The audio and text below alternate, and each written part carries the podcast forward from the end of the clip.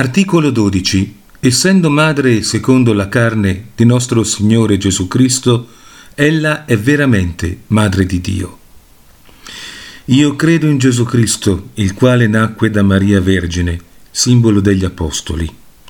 Con queste parole professiamo allo stesso tempo che nostro Signore Gesù Cristo è Dio e che la Beatissima Vergine Maria è sua madre.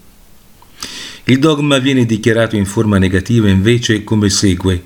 Se qualcuno non confessa che l'Emanuele è Dio nel vero senso della parola e che perciò la Santa Vergine è Madre di Dio, sia anatema. Concilio di Efeso. Lo stesso concilio insegna anche che la Madonna è Madre di Dio secondo la carne. In altre parole insegna che poiché ella dette a nostro Signore tutto quello che le altre madri danno ai loro figli, cioè la loro carne, è veramente sua madre. Essendo inoltre nostro Signore Gesù Cristo una persona divina, lei divenne così la madre di Dio. Articolo 13. La Madonna fu assunta in cielo. L'Immacolata Madre di Dio, sempre Vergine Maria, terminato il corso della vita terrena, fu assunta alla gloria celeste in anima e corpo Munificentissimus Deus.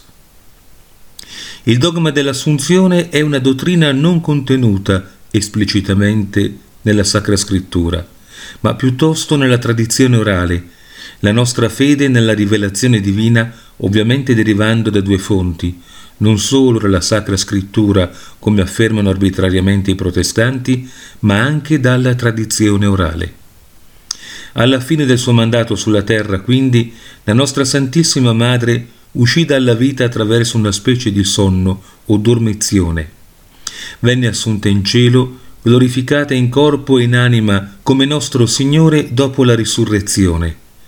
L'assunzione differisce dall'ascensione in quanto lei fu innalzata in cielo, mentre egli risorse per suo proprio potere.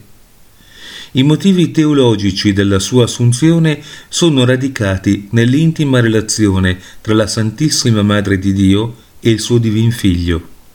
A. Se egli doveva morire e poi risorgere in cielo, era opportuno che lo facesse anche lei. B. Se ella partecipava così intimamente alla sua battaglia contro Satana, era appropriato che partecipasse alla sua vittoria contro Satana e la morte. C. Era opportuno infine che la madre del Redentore dovesse godere del pieno frutto della risurrezione, che è la glorificazione del corpo e dell'anima subito dopo la morte.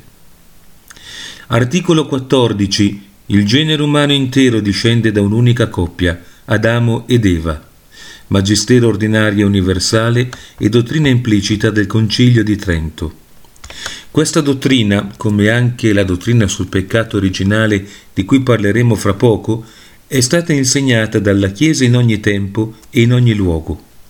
In virtù di ciò e in virtù del rapporto di queste dottrine con dogmi come la necessità del battesimo per la salvezza e col dogma dell'Immacolata Concezione, le dottrine riguardanti Adamo ed Eva e il peccato originale devono essere considerate infallibili.